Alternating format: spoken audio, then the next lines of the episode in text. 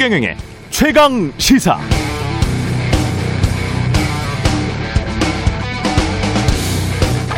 네, 1995년 제가 KBS에 입사했을 때 입사 동기들 중 지역 고등학교 출신이 절반 정도를 차지했습니다.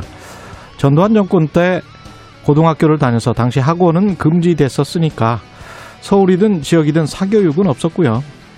그래서 서울 지역 고등학교들만큼이나 이른바 촌놈들도 서울 명문대학에 진학 많이 하고 대기업 취직, 취직도 많이 했던 그런 때였습니다. 최근에는 많이 달라졌죠. 강남구 대치동 학원가로 대표되는 사교육 시장이 공교육을 사실상 주무르고 있고 지역 명문 고등학교들은 거의 몰락했습니다.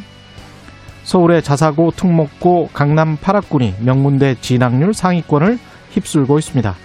그래서 고시, 공기업, 대기업, 의사, 변호사들 중 강남 출신들이 눈에 많이 띄는 것도 지난 수십 년간의 한국 교육시장 변화를 보여줍니다.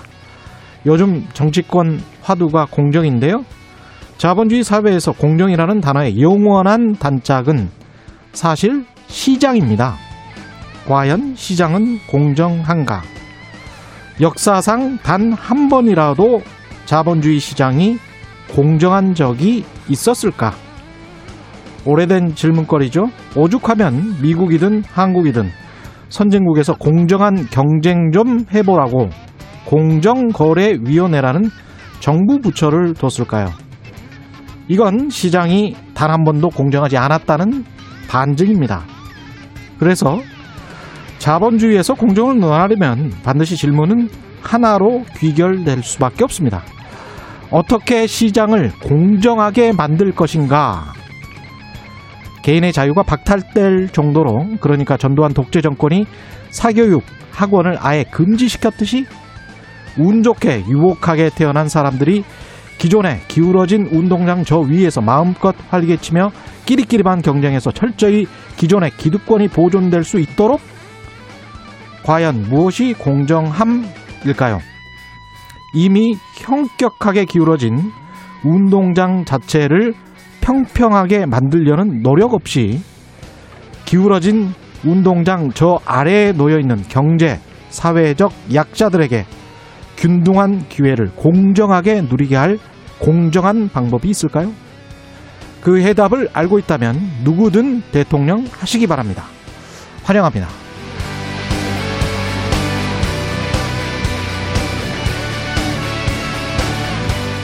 네, 안녕하십니까. 6월 17일 세상에 이익이 되는 방송 최경령의 최강시사 출발합니다. 저는 KBS 최경령 기자고요. 최경영의 최강시사 유튜브에 검색하시면 실시간 방송 보실 수 있습니다. 문자 자면은 짧은 문자 50원, 기본자 100원이 드는 샵9730 무료인 콩 어플 또는 유튜브에 의견 보내주시기 바랍니다. 오늘 1부에서는 더불어민주당 이동학 최고 청년 최고위원 만나보고요. 2부에서는 권칠승 중소벤처기업부 장관 연결합니다.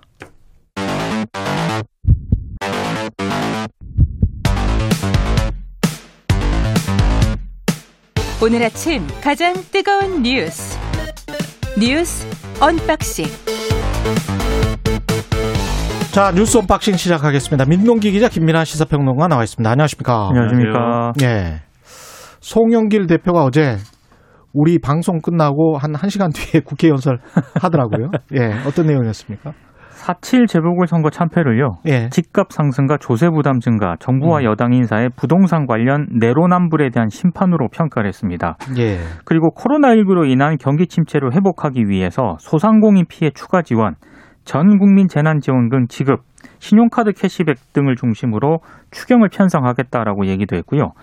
그리고 현 시대를 청년 재난의 시대로 규정을 하고 종합적인 대책이 필요하다는 점도 강조를 했습니다. 예. 그러면서 이제 언론의 주목을 굉장히 많이 받았던 게 음. 청년 특임 장관직 신설을 제안을 했거든요. 음. 그러니까 청년들의 주거라든가 일자리, 교육 등에 대한 종합적인 지원은 물론이고 예. 청년들이 정부와 소통할 수 있는 창구가 바로 청년 장관이 되어야 한다 이런 점을 강조를 했습니다. 음. 그 연설문을 보면은 청년이란 단어가 21번이 나온다. 그렇다며요. 예. 또 누구나 집 정책이 10번이나 언급이 됐다. 이렇게 분석을 하고 있거든요, 언론이. 본인이 이제 대표 경선 때부터 이건 주장했던 내용이죠. 그렇죠. 그렇죠. 그러면 청년하고 부동산이 이제 메인 키워드였다. 이렇게 볼 수가 있겠고요. 예. 지금 말씀하신 대로 그 외에 뭐 추경도 있고 그다음에 뭐 검찰 개혁, 언론 개혁, 그다음에 뭐 내로남불에 대한 반성, 그다음에 탈원전 정책에 대한 자기 소신 이런 여러 가지가 있었지만 결국 이제 청년의 문제에 대해서 청년 특임 장관 이거를 이제 대부분의 언론들이 좀 어떤 키워드를 뽑았던 것 같아요. 그런데 이제 여긴 조금 이제 의문이 의문과 기대 이런 것들이 좀 이 엇갈릴 수가 있겠는데 예. 청년 특임 장관이라는 거를 신설해서 뭔가 청년 정책에 힘을 주고 청년의 목소리를 듣겠다 이런 취지는 좋은데 음. 결과적으로 이런 청년 특임 장관이 할 수 있는 일은 무엇인가 그리고 청년 특임 장관이라는 그 형태로 이 장관이 실질적으로 만들어낼 수 있는 변화라는 건 어떤 것인가 이런 것에 있어서는 사실 가보지 않은 길이기도 하고 이런 방식의 이제 어떤 장관을 신설하는 것이 사실은 어, 엄청난 효과를 거뒀다든가 그런 사례도 또 사실은 과거에 없기 때문에 예. 그런 점에서는 조금 의문이 남는 그런 이제 대안이다 이렇게 좀 평가할 수가 있을 것 같습니다. 좀 잘 모르겠어요. 진짜. 사실 예. 청년 장관이 없어서 청년 문제가 심각해진 건 아니거든요. 그 청년 문제하고 사실은 노인 문제하고 또 또 다른 뭐 중장년 문제든 무주택 문제든 여러 가지 문제들은 겹치는 문제들이 굉장히 많고 그렇죠. 예. 그 다음에 또 갈등하는 경우도 꽤 있기 때문에 그걸 전체적으로 어떻게 융합적으로 잘 선택해서 판단을 하는 게 결국은 정책인데 네. 그 부서를 하나 만들어서 그 부처에 우리가 보통 또 산업자원부 하면은 대기업 지능 정책 많이 하거든요. 그렇습니다. 오늘 중소벤처기업부 장관도 나, 나오지만 중소벤처기업부는 또 중소기업 지능을 많이 해요. 네. 근데 세상 일이 그렇게 딱딱 떨어져 있냐면 꼭 그렇지는 않아요. 또 왜냐하면 중소벤처기업들이 납품하는 곳이 대기업일 경우가 굉장히 많거든요. 예. 사실 청년 문제라고 하는 게 음. 모든 부처에 다 들어가 있는 그런 그렇습니다. 사안입니다. 예. 그러니까 청년 문제라는 게 사회적 문제가 되는 것은 미래가 사실은 그렇게 밝지 않기 때문에 청년 문제인 것이지 이미 중년과 사실 뭐 이런 좀 기득권 이 나이의 문제에 있어서 세대적인 기득권이라는 어떤 입장에서 보면은 음. 사실은 이제 어 지금까지 이제 나름대로 누려왔다는 거잖아요. 근데 거기에 비하면 앞으로 미래가 밝지 않기 때문에 청년 문제가 대두되는 건데 예. 미래가 밝지 않다는 거는 지금 말씀하신 대로 종합적인 문제거든요. 예. 그럼 사실은 이거를 어떤 직책으로 푼다고 하면 청년 특임 장관이 아니라 청년 이제 이 대통령 또는 청년 대왕이 나와야죠. 네. 그렇게 해야 사실 풀 수 있는 문제 아닌가 싶은 생각이 들어서 그렇게 해도 풀지는 못합니다. 왜냐하면 그럼 어떻게 해야 됩니까 우리는? 지금은 그 청년 문제 중에서 가장 큰 게 이제 연금 문제나 뭐 이런 것들이잖아요. 그렇죠. 근데 진짜 실제로 연금 문제가 심각해지는 거는 지금 청년 세대가 아니에요. 앞으로 태어나지 않은 진짜 미래 세대예요. 아 진짜 미래 세대라고요. 어떻게 그러니까 지금 응애 응애 하는 대통령 대통령 출마하십니까?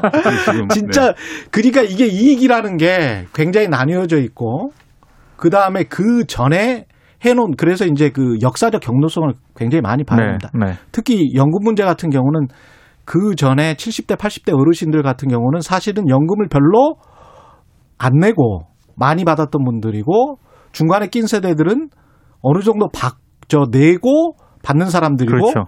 그 다음 세대들은 더 많이 내고 덜 받는 그런 세대들이잖아요.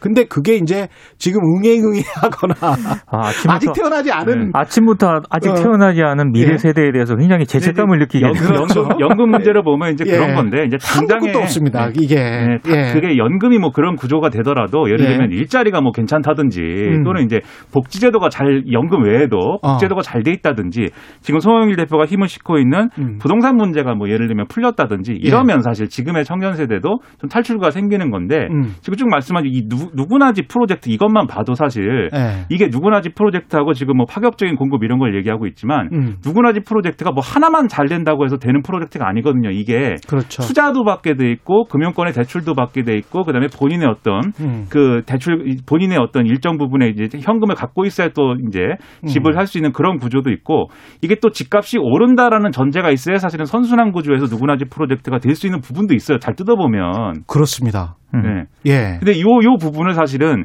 예. 집값이 올라야 이 프로젝트가 가능하다. 이 부분을 음. 사실 송영길 대표 연설에서는 좀 그렇게 편, 이, 설명한다기 보다는 음. 누구나 이제 프로젝트, 누구나 이제 프로젝트 투자를 하는 이러한 기업의 경우에 별도의 다른 이제 서비스와 관련된 이러한 사업을 또 해서 이익을 추가로 거둘 수 있는 부분도 있다. 이렇게 설명한 부분도 있거든요. 사실 사람들이 잘 모르고 있는 부분이 있는데 우리나라의 주택연금 제도가 이 집값이 영원히 장기적으로 상승하리라는 계산하에 돼 있는 음, 것이고 네. 기성의 유주택자들이 현금 창출이 안 되거든요. 네. 50대 이상의 순자산을 가지고 있는 사람들 대부분은 주택의 80, 8, 90%가 먹, 묶여 있잖아요. 그렇죠. 그러면 그 사람들이 노후에 은퇴해서 현금 창출하라고 만든 제도가 아주 특이한 한국적 주택연금 음, 제도예요. 네. 그러니까 노후 세대를 위해서 주택연금 제도라는 거를 노무현 이명박 정부 때 만들었습니다.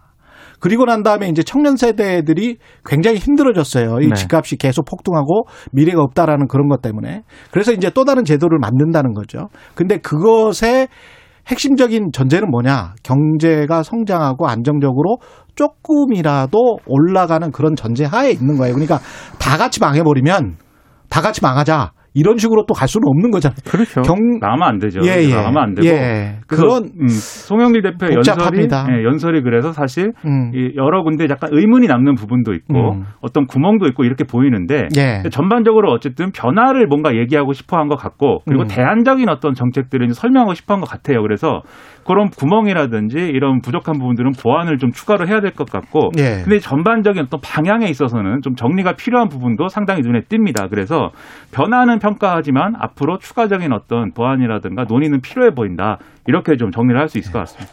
꼭 기억하셔야 되는 게 자본주의 사회에서는 근본적인 처방은 없다. 그렇습니다. 예. 예. 그때 그때 잘 찾아 나가야 된다. 예. 청취자 문자가 많이 와 있는데요. 청취자 1088님. 요즘 공정하다는 착각. 책이 베스트셀러인 만큼 요즘 공정, 청년 관심은 많은데 관심만 갖지 말고 제대로 다루면 좋겠습니다. 청취자 2981님. 그럼 노인불은 없나요? 이렇게 말씀하셨고요. 이준석 이거 이거 이거 두 시간 해도 모자라거든요. 사실은 이제 이준석으로 빨리 넘어가죠. 이준석 안철수 어제 회동했습니다. 예. 첫 공식 회동을 가졌는데요. 예. 신속한 합당 원칙을 재확인하고요. 음. 합당 실무 협상단을 조속히 가동을 하기로 했습니다. 그런데 당면 변경 문제 등이 좀 여전히 좀 걸림돌로 남아 있기 때문에 예. 이 부분에 있어서는 진통이 예상이 되는데요. 예. 근데 어제 또 그 이준석 대표가 본인이 당대표 수락 연설에서 했던 임재범의 너를 위해 가사 있지 않습니까? 예. 이걸 다시 한번 또 반복을 했습니다. 음. 그러니까 합당 과정을 불안한 눈빛으로 지켜보지 않게 전쟁 같은 합당이 되지 않게 신뢰를 바탕으로 신속하게 합당을 마무리했으면 좋겠다라고 얘기를 했는데 예. 공개적인 어떤 그 몇- 장면에서는 굉장히 분위기가 훈훈했다고 하는데요. 음. 오늘 중앙일보 보도를 보면 비공개 석상에서는 둘 사이에 굉장히 어색한 기류가 흘렀다라고 하고요. 예. 9분 만에 끝났다라고 했기 때문에 비공개 회동은 9분 만에 네, 끝났다. 그 예. 분위기가 썩 그렇게 좋았던 거는 아니다라고 평가를 할 수 있을 것 그러니까 지금 같습니다. 현실적으로 합당을 하려면 지금 이제 정당법상 신설합당이냐 흡수합당이냐 이 쟁점이 우선적으로 있죠. 당명을 변- 변경할 것이냐, 당원 당규를 변- 변경할 것이냐 그, 그 문제도 있고. 그렇습니다. 예. 이게 신설합당이냐 흡수합당이냐부터 시작을 해서 음. 신설합당이라는 제도적인 그림 그 방향으로 합당을 하지 않을 거면 그러면 당명이나 정강 정책이나 당원 당규나 이런 강령이나 이런 것들을 걸좀 바꿔야 되는 거 아니냐 이게 국민의당 주장인 것이고 예. 근데 국민의힘 입장에서는 그거 바꾸는데 지난번에 굉장히 힘들었거든요. 그렇죠. 국민의힘이라고 이름했더니 막 내부에서 좌파단 체 이름 갖다 반발도 있고 이랬는데 그거 어쨌든 감사하고 바꾼 거여서 쉽게 바꾸지는 못할 겁니다. 그러면 음. 당명 바꿔주지 않으면 그럼 뭘 줄 거냐? 국민의당에서 이제 이렇게 나오겠죠. 예. 그러니까 이런 협상들이 진행되는 연장선에서 이 상황을 봐야 될 것 같습니다. 그 이태기 의원 인터뷰를 했었는데 네. 이게 쉽지는 않을 것 같아요. 예, 당원 당규도 중도 실용적으로 좀 바꿔보자는 이야기고 그렇죠. 지역 위원장들, 당협 위원장도 지금 뭐 계속 뽑고 있다는 거잖아요. 국민의힘 할 일을 하겠다라는 거죠. 국민의당이 계속 늘리고 있죠. 예. 결국 지분을 어떻게 나눌 거냐, 정치적 음. 지분을 어떻게 그렇죠. 나눌 거냐 해서 이제 절, 절충이 돼야 되는데 속마음은 그게 있는 거죠. 그런데 예. 양쪽의 협상력이라는 게 지금 음, 윤석열 전 총장 등장하고 국민의힘이 이준석 돌풍 불고 이러면서 그렇죠. 사실은 안철수 대표 쪽의 협상력이 줄어들어 있는 상황이거든요. 그것도 맞습니다. 이, 이 상황을 같이 예. 봐야 됩니다. 음. 예, 냉정하게 보자면, 예. 그리고 수술실 CCTV 설치 관련해서 지금 정치인들끼리 공방이 좀 오고 갔습니다. 이게 사실 시작은요. 지난 예. 14일 윤호중 더불어민주당 원내대표 발언에서 시작이 됐거든요. 예. 그러니까 수술실 CCTV 설치법은 반드시 해결해야 되는데 음. 새로운 야당 지도부는 어떤 의견을 가지고 있느냐 이렇게 공개적으로 질문을 했습니다. 그러니까 이준석 대표가 의사들이 굉장히 소극적으로 임할 수 있기 때문에 전문가 의견을 좀 더 청취해보고 입장을 내겠다라고 다소 이제 유보적인 입장을 밝히니까 이재명 경기지사가 페이스북을 통해 가지고요 엘리트 기득권을 대변해 왔던 국민의힘의 기존 모습과 달라진 게 없다고 공개적으로 비판을 했고 여기에 또 이준석 대표가 입법 내용을 찬성하면서 반대하면 악이라는 식으로 야당을 대하는 방식은 용납하지 않을 것이다라고 반박을 하면서 굉장히 좀 쟁점화가 되기 시작을 했는데요. 음. 이렇게 이제 이재명 지사하고 이준석 대표가 공개적으로 설전을 벌이니까 어제 또 민주당 의원들이 굉장히 적극적으로 참전을 하면서 이게 굉장히 지금 정치권에서 논쟁이 지금 핫하게 되고 있습니다. 그러니까 이게 CCTV 수술실에 CCTV를 설치할 거냐의 문제에 있어서는 일정 부분 명분이 있는 이제 제도기 때문에 이런 법안이기 때문에 이런 것들을 처리할 거냐 말 거냐는 여야 간의 중요한 현안인데 여기서 볼 수 있는 게 이준석 대표가 여러모로 이제 정치적인 경륜이나 경험 이런 게 부족하다 뭐 이런 불안감이 있지 않습니까? 예. 더불어민주당이 그걸 이제 좀 이용하려고 하는 그런 정치적인 계산도 있는 것 같아요. 그래서 이런 구체적인 정책적 쟁점에 대해서 계속 던지는 거죠. 윤석 대표한테. 이건 네. 어떻게 생각해? 저건 어떻게 생각해? 이거 처리해야 할 것인데 협, 협조할 거야? 이렇게 던지면 이준석 대표가 뭔가 구체적인 답변을 해야 되잖아요. 예. 근데 여기서 사실은 내곡이 뭐- 나오겠죠. 그렇죠. 예. 모든 사람이 100가지 질문에 100가지 완벽한 답을 할 수가 없거든요. 예. 그럼 여기에 대해서 답이 나오는 걸 또 꼬리에 꼬리를 물고 이렇게 논쟁을 하는 방식으로 음. 이준석 대표의 약점을 좀 공략하려는 그런 어떤 어, 의도가 실린 그런 국면이기도 해서 이걸 어떻게 또 잘 국민의힘이 어, 이준석 대표 혼자만의 힘으로 넘어가기는 어려울 수도 있으니까 잘 넘어가면서도 결국은 국민들의 이익을 지켜주는 그러한 결정이 나오는 게 계속 중요하지 않겠습니까? 지금 전반적인 여론은 수술실 CCTV는 설치해야 된다는 거잖아요. 거의 압도적으로 그쵸. 이제 여론이 찬성 분위기가 높거든요. 80% 이상의 여론이라는. 그러니까 민주당 예. 입장에서는 이게 민생 관련 사안인데다가 그렇죠. 지금 이준석 대표라든가 국민의힘 입장에서는 음. 약간 유보적인 태도를 보이고 있거든요. 예. 그러니까 임시국회에서 통과를 시키겠다라는 입장인데 계속 푸시를 하는데 음. 제가 봤을 때 이준석 대표 스타일도 이번 논란이 확산되게 된 요인 가운데 하나라고 봅니다. 그러니까 공격을 하더라도 예. 당내 의견을 통해서 뭐 이렇게 수렴을 해보겠다라고 하면 되는데 아, 답을 말을, 해버리죠. 말을 네. 짧게 했으면 됐는데. 이준석 대표 예. 스타일이 그게 아니거든요. 음. 자기 답을 해버리죠. 예. 예. 말려든 것 같아요. 제가 보니까. 그래서 그게 뭐 정치적 공방이 있더라도 예. 국민에게 이익이 되는 결정을 서로 예. 했으면 좋겠습니다. 네. 근데 모호한 과거 정치인들의 화법보다 네. 이렇게 본인의 의견을 분명하게 말하고 어떤 근거를 이야기하고 이런 거는 네. 저는 더 좋다고 봐요. 그러니까. 토론과 예. 논쟁은 좋은데요. 네, 토론과 그렇죠. 논쟁은 네. 바람직하다고 봅니다. 그래서 빨리 어떤 서로 간에 합의하고 토론하고 해서 뭐 그 해법을 제시하고 그렇죠. 그게 뭐 돼야죠. 승, 어, 스- 뭐 뭐라고 해야 될까요? 이게 아 합의안이 음. 도출이 되면 네. 그게 이제 좋은 거니까. 그렇죠. 예. 그래서 결과가 좋으면 모두에게 좋을 겁니다. 예, 알겠습니다. 뉴스 unboxing 여기까지 하겠습니다. 아이템 하나가 더 남았었는데 민동기 기자 김민아 평론가였습니다. 고맙습니다. 고맙습니다. KBS 1라디오 최경영의 최강 시사 듣고 계신 지금 시각 7시 38분으로 향하고 있습니다. 오늘 하루 이슈의 중심. 당신의 아침을 책임지는 직격 인터뷰.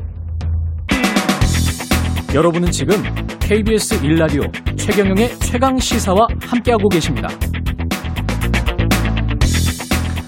네, 국민의힘 이준석 지도부가 출범한 이후 민주당 내에서도 변화의 바람이 감지되고 있습니다. 어제 원내 교섭단체 연설에서 송영길 대표 청년이라는 단어, 단어를 21차례 언급했고요.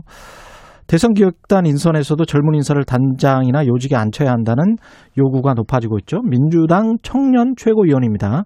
이동학 최고위원 연결돼 있습니다. 안녕하세요. 네, 안녕하세요. 지난 월요일에 그 국회에서 더불어민주당 최고위 할때 네. 송영길 대표, 윤호중 원내대표, 그 다음에 이제 이동학 최고위원이 마이크를 잡았다며요. 네네. 이게 처음이었습니까? 이런 경우가? 네, 보통은 이 당내에서 선거에서 이 네. 당선 이 득표 순으로 보통 예, 발언하는 관례가 있었어요. 득표 순으로? 네네네. 그래서 1등 최고위원, 2등 최고위원, 3등 최고위원 이렇게 아, 당원의 당원의 의사를 최고위원 어, 경선 그 순서대로. 네네네. 예. 반영해서 그 목소리를 좀 더 이렇게 먼저 내도록 하는 이제 관례가 있었는데 예. 네, 좀 이례적으로 청년 최고위원 먼저 발언하도록 예, 조치가 취해졌었죠. 그러면 이동학 최고 같은 경우는 한 번도 지금까지 발언 못 해보셨어요? 아, 발언을 못한 건 아니었고요. 예. 늘 마지막에 했었어요. 늘 마지막에. 또 지명직이었기 때문에. 아, 지명직은 마지막에. 네. 근데 제 문제 의식은 음. 아 이게 어, 이따금씩은 청년의 목소리가 민주당에서 가장 먼저 나가도 될 텐데 이런 생각을 하고 있다가 원래 그런 생각을 하셨군요? 예, 말씀을 한번 드렸죠 제가. 아, 네. 근데 아 흔쾌히 또 이제 이렇게 지도부에서 공감대가 형성이 됐고요. 예. 그래서 그것이 과거에 제가 5년 전, 10년 전, 15년 전 이렇게 활동 이렇게 그 했을 때는 음. 그러한 것들이 분위기적으로 너무 어려웠던 시절도 있었거든요. 지금 정치하신 지 얼마나 됐습니까? 제가 22살에도 거의 한 18년 전, 정도 됐네요. 아, 그렇군요. 네. 예. 네네. 이준석 대표보다는 정치 경력에서는 한수 위군요. 아, 네. 예. 근데 이제 지금 최고위원에 머물고 계시고 네. 한 분은 이제 당 대표가 됐습니다. 네. 예. 이런 어떤 분위기가 민주당에 미치는 영향, 어떤 위기감이랄지 뭐 이런 게 실제 어, 체감이 됩니까? 네, 아무래도 그러한 조치들이나 뭐 지금 여러 가지 이제 청년 이야기들 나오는 것들이 예. 뭐꼭 이준석 대표를 의식해서라기보다 음. 과거에 비해 전에 없이 민주당의 분위기가 변하고 있는 건 사실인 것 같아요. 예. 그러니까 예를 들면 테이블에서 논의를 한다. 그러면 거기에 우리 청년들을 넣어달라고 지난 수십, 어, 십수년간 계속해서 얘기를 해왔는데 그게 크게 쉽지는 않았던 일이었거든요. 예. 근데 지금은 저희가 얘기를 하지 않아도 예, 어, 청년들하고 같이 논의해야지 이런 분위기가 형성이 된 거예요. 어. 제가 봐서도 확실히 어. 그런 분위기는 좀 감지가 됩니다. 근데 우리가 이제 그 과거에 뭐라고 해야 되나요? 그 안 좋은 말로 하면 꼰대 문화라고 해야 되는데 네네네. 그게 이제 히- 형식적으로 뭔가를 바꾼다고 해서 지금 송영길 대표도 뭐 청년부 장관 이야기도 했지만 실질적으로 실제적으로 구체적으로 어떻게 확 바뀔 수 있는 뭔가가 될까요? 그런 어떤 회의도 듭니다마는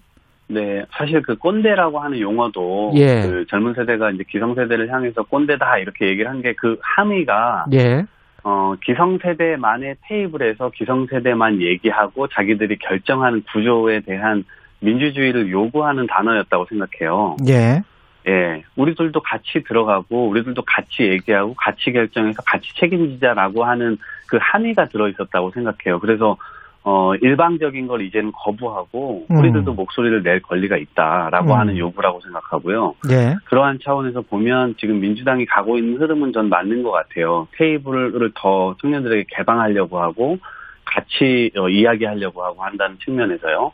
그래서 그런 내용적인 부분, 뭐, 그, 어, 자세와 태도적인 부분에서부터 변화는 앞으로 더 많은 내용들을 만들어 나갈 수 있지 않을까 기대는 한- 하고 있습니다. 그, 청, 그 송영길 대표가 이야기한 청년 특임 장관 같은 경우가 그 내용이라고 이제 제시를 한 건데 네. 이게 어떤 실제적인 내용이 이 담보가 될까요? 어, 저는 일단 고충, 그 고충을 지금 좀 이해할 수 있을 것 같은데요. 예. 송길 대표께서는 지금 이게 이준석 효과 때문에 이런 생각을 하신 게 아니고 음. 사실 오래전부터 청년들하고 토론하고 대화하는 걸 되게 즐겨 했어요. 그리고 네. 당내에서도 그런 부분들이 굉장히 어 많이 많은 부분으로 이게 전환되어야 된다고 생각하셨고 또 이 정부에도 청년들이 대거 좀 참여해서 대한민국이 단순히 어떤 특정 세대만 운영되는 것이 아니라 노장청 좀 화합돼서 그리고 혼합돼서 같이 이렇게 어, 움직이는 그림들을 오래전부터 생각하고 계셨거든요. 네. 그런 것의 하나가 아닐까 생각합니다. 대선 기획단 구성할 때도 이런 뭐랄까요 인사가 많사긴 합니다만은 네네. 예 뭐가 어떻게 좀 청년들의 몫이 더 네. 커지거나 뭐 네. 상징적인 뭔가가 있습니까? 네, 아무래도 이제 그런 부분들로 좀 고민이 될 수밖에 없을 것 같고요. 예, 기존대로 간다라고 하면 국민들에게 보여질 때 그 신호가 예, 민주당이 좀 변화하려고 하는 신호 자체를 또 받을 수가 없잖아요. 예. 그런 차원에서 좀 고민은 어, 하고 있는 상황이고요. 그게 이제 어, 그게 대선 기획단장 같은 경우 이동학 최고에게 어떤 자리가 네. 오퍼가 왔습니까 실제로? 아, 네. 공식적으로 제안이 온 건 아니고 지나가는 말로 이렇게 예. 어, 이야기가 이제 퍼져 나가서 이제 그렇게 된 것 같은데요. 지나가는 말로는 누가 하셨어요? 어, 아 지나가는 말로는 뭐 여러분들이 하셨죠. 아, 여러분들이. 꼭꼭 이동하기라기보다는 예. 어, 젊은 층들이 좀더 어, 좀 보강돼야 되는 거 아니냐. 우리가 기존의 성격대로 가면 안 되는 거 아니냐. 이러한 문제 의식이 있었던 겁니다. 예. 네, 그래서 그런 차원에서 고민이 됐었던 것이고 그것은 어, 아마 금요일 정도에 저희 사무처에서 어, 공식적으로 보고를 또 하기로 했습니다. 안을 짜서요. 예. 예, 그거 가지고 아마 또 판단을 하게 될 것 같습니다. 대선 기획 단장이라는 자리는 실질적으로 어떤 권한이 있는 자리입니까? 어? 대선 경선 기획단이 조금 어, 정확한 표현 같아요. 예. 어, 대선 경선 기획단. 예. 예, 그래서 여기서 뭐 룰을 짜거나 이제 그러한 일은 아니고요. 예. 어, 아무래도 대선 주자들이 자신의 장점을 최대한 살려서 국민들께 좋은 모습으로 이렇게 다가갈 수 있도록 만드는 것. 그리고 예. 어, 뭐, 흥행 포인트가 이벤트로 만들어질 거다, 이렇게 생각은 하지 않지만, 예. 일정 부분 그런 영향을 줄 수 있기 때문에, 좀 그림을 재미있게 만드는 것, 그리고 그 안에서, 어, 후보자들이 가진 장점 혹은 공약들이 조금 이렇게 불꽃이 좀 튀도록 만드는 것, 이제 그런 역할들을 하게 될 겁니다. 민주당은 어떤 고민을 하고 있습니까? 지금 국민의힘 같은 경우에 굉장히 이제 크게 성공을 한 거잖아요. 당 대표 네네. 경선에서. 네. 예. 어, 그, 이제 대선 경선, 뭐, 경선 기획단이 좀 뜨게 되면, 여러 가지 논의들이 있을 것 같아요, 그 안에서. 그래서, 예. 어, 저도 지금 말씀하신 대로 무슨 이벤트성 혹은 그런 방식의 문제 때문에 흥행이 될 거냐, 이런 것보다는, 음. 어, 후보자들의 어떤 이 국민 민심을 좀 제대로 읽고, 그것들에 대해서 토론하는, 예, 그러한 그 내용이 더 중요하다고 생각하거든요. 그 예. 내용을 좀 부각시킬 수 있는 방식을 잘 고민해야 될 것 같습니다. 그 경선 같은 경우는 뭐 후보들 중에서도 연기를 해야 된다라고 주장하는 분들이 있잖아요. 네. 이거는 어떻게 보세요? 그것도 저희 민주당 저 지도부가 예. 빠르게 이제 결정을 내려야 되겠다고 생각을 하고 있습니다. 그래서 이번 주 중에 그런 음. 어, 모든 논, 논란, 논쟁 이런 것들을 다 정리하려고 합니다. 이번 주 중에 네네네. 이동학 최고 개인 의견은 혹시 없으십니까? 아, 제 개인 의견은 있는데요. 예. 제가 말씀드리면 또 다른 분란이 일어날 것 같아서 어, 또 이런 상황이 계속 되기 때문에 이번 예. 주 중에 이거를 반드시 정리를 하고 넘어가야 된다는 생각입니다. 네. 이번 주 중에는 확실하게 결론이 나, 날 것이다. 네네네. 예, 버글 이유도 없고요. 네. 예, 그렇군요. 근데 이제 김용민 수석 최고위원 같은 경우에 네. 차기 당 대표와 최고위원 선거에서 권리당원 투표 비율을 더 높이자. 이거 네. 당원 일부 개정안 발의를 준비 중인데 이렇게 네네. 되면 이제 권리당원의 아무래도 기존에 이제 그 강성 친문 성향 음. 이 지지층 비중이 좀 높죠. 네, 그, 이제 뭐 사실 그런 걸 의식한다기보다 예. 지금 대의원으로 되어 있는 이 포션이 지금 상당히 높아요. 이 대의원은 보통 지역위원장들이 임명을 하거든요. 아 대의원은 네, 지역위원장이 예, 임명한다. 선임을 해요. 예. 뭐, 뭐 선출로 되는 것도 아니고요. 예. 그러다 보니까, 어, 이게 어떻게 보면 정해진 판 같이 이제 느껴지는 것들이 있고, 아. 한, 어, 다른 차원에서는 또 소외되는 측면들도 있고, 다른 당원들이. 음. 네, 이제 그런 측면에 이제 좀 조율이라고 보면 될 것 같고요. 그러니까 지역위원장이 대의원을 임명하기 때문에 지역위원장에 의해서 좌지우지될 수가 있다. 그래서 결국 지역위원장이 어 이게 많이 지지하는 쪽으로 대의원들의 표심도 움직일 수도 있는 거 아니냐라고 하는 음. 우려가 좀 존재하는 거죠. 예. 그렇게 되게 되면 이제 객관적인 어떤 평가나 이런 것들이 당내에서 될 수 있겠느냐라고 하는 의문인 거고, 예. 어 저는 차제에 사실은 어 이렇게 매번 권리당원 투표나 혹은 대의원 투표 이런 거 매번 하는 건 또 아니자 할수 있는 건 아니잖아요. 예. 그래서 예를 들면 배심원 제도라든가 공론장을 좀 이렇게 액화시켜서 예. 어, 예, 배심원제 같은 걸 적극 좀 결합해보면 어떨까 이런 아이디어도 갖고 있습니다. 권리당원의 자격 요건은 어떻게 되는 건가요? 어, 그, 한 달에 천 원 이상씩 내고 예. 6개월 이상을 끊김 없이 낼 경우에 투표권이 생깁니다.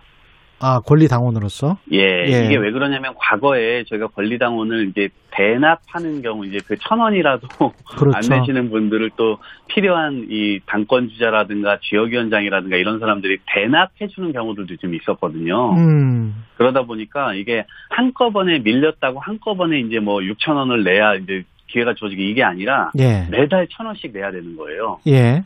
그래서 한 중간에 한 번이라도 끊기면 투표권이 사라집니다.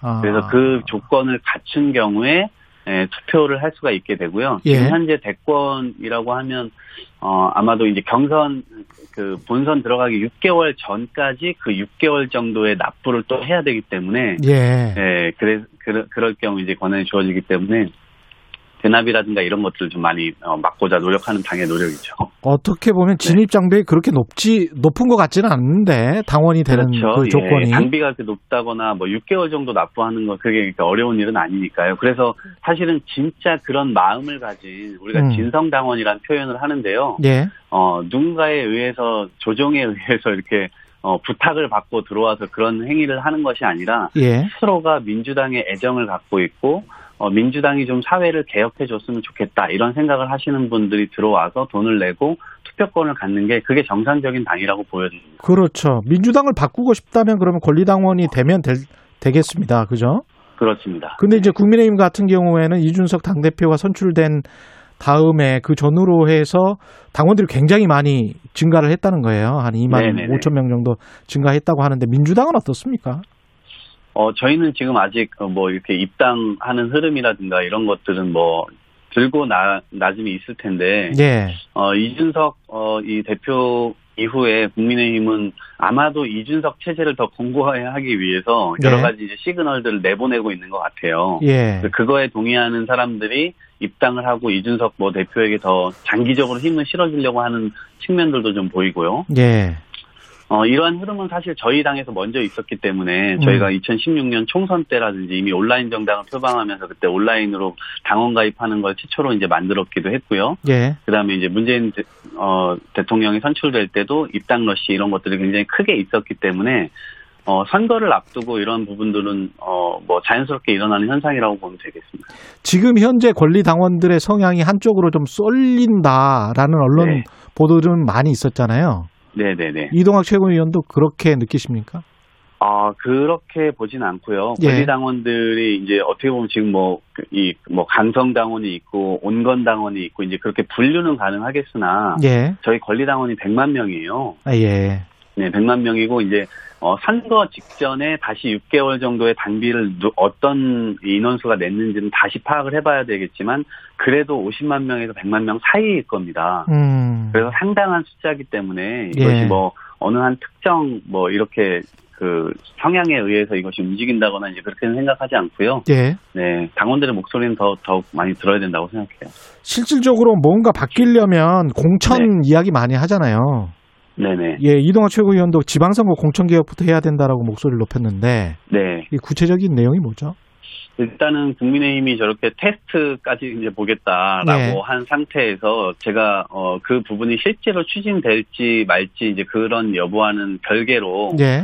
저희 역시도 혁신을 해야 되는 건 맞는 상황입니다. 그렇죠. 그래서 저는 배심원제를 얘기를 했고요. 배심원제. 어, 예. 예. 그렇습니다. 그리고 이제 면접과 토론, 연설 이 부분을 넣었거든요. 정치인에게는 사실 굉장히 중요한 요소예요. 면접 토론 연설. 예. 예, 면접이라고 하는 건 당연히 어, 누군가 앞에서 1대1이든 2대2든 어, 자신의 이야기를 어, 막힘없이 혹은 정확하게 해야 되는 게 중요한 것 같고요. 예. 그다음에 연설 능력은 대중을 상대로 정치인이 호소하거나 설득하거나 이런 것들에 아주 필요한 능력입니다. 예. 네, 그래서 그런 과정에서 이런 것들이 좀 준비될 수 있도록 당에서 교육 프로그램들을 제공하는 것들도 굉장히 중요하고 이것은 역으로 어, 인, 인재를 발굴하는, 어, 이 통로로 사용될 수도 있고, 인재를, 인재의 역량을 키워주는 또 이 프로그램으로 또 사용될 수도 있기 때문에, 예. 이런 것들을 좀 적극 활용해서 지금 현재 지방의회나 음. 지방 뭐, 이 의원들의 어떤, 어, 역량을 좀 강화해주기 위한 당의 조치로 이해를 해주시면 좋겠습니다.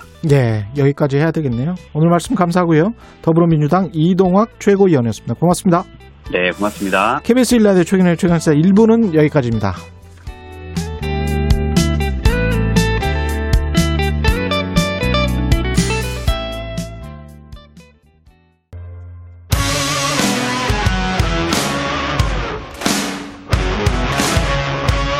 오늘 하루 이슈의 중심 최경영의 최강 시사. 네, 오늘 2부에서는 중소기업 소상공인 현안 책임지고 있는 중소벤처기업부의 권칠승 장관 만나보겠습니다. 장관님 전화로 연결돼 있습니다.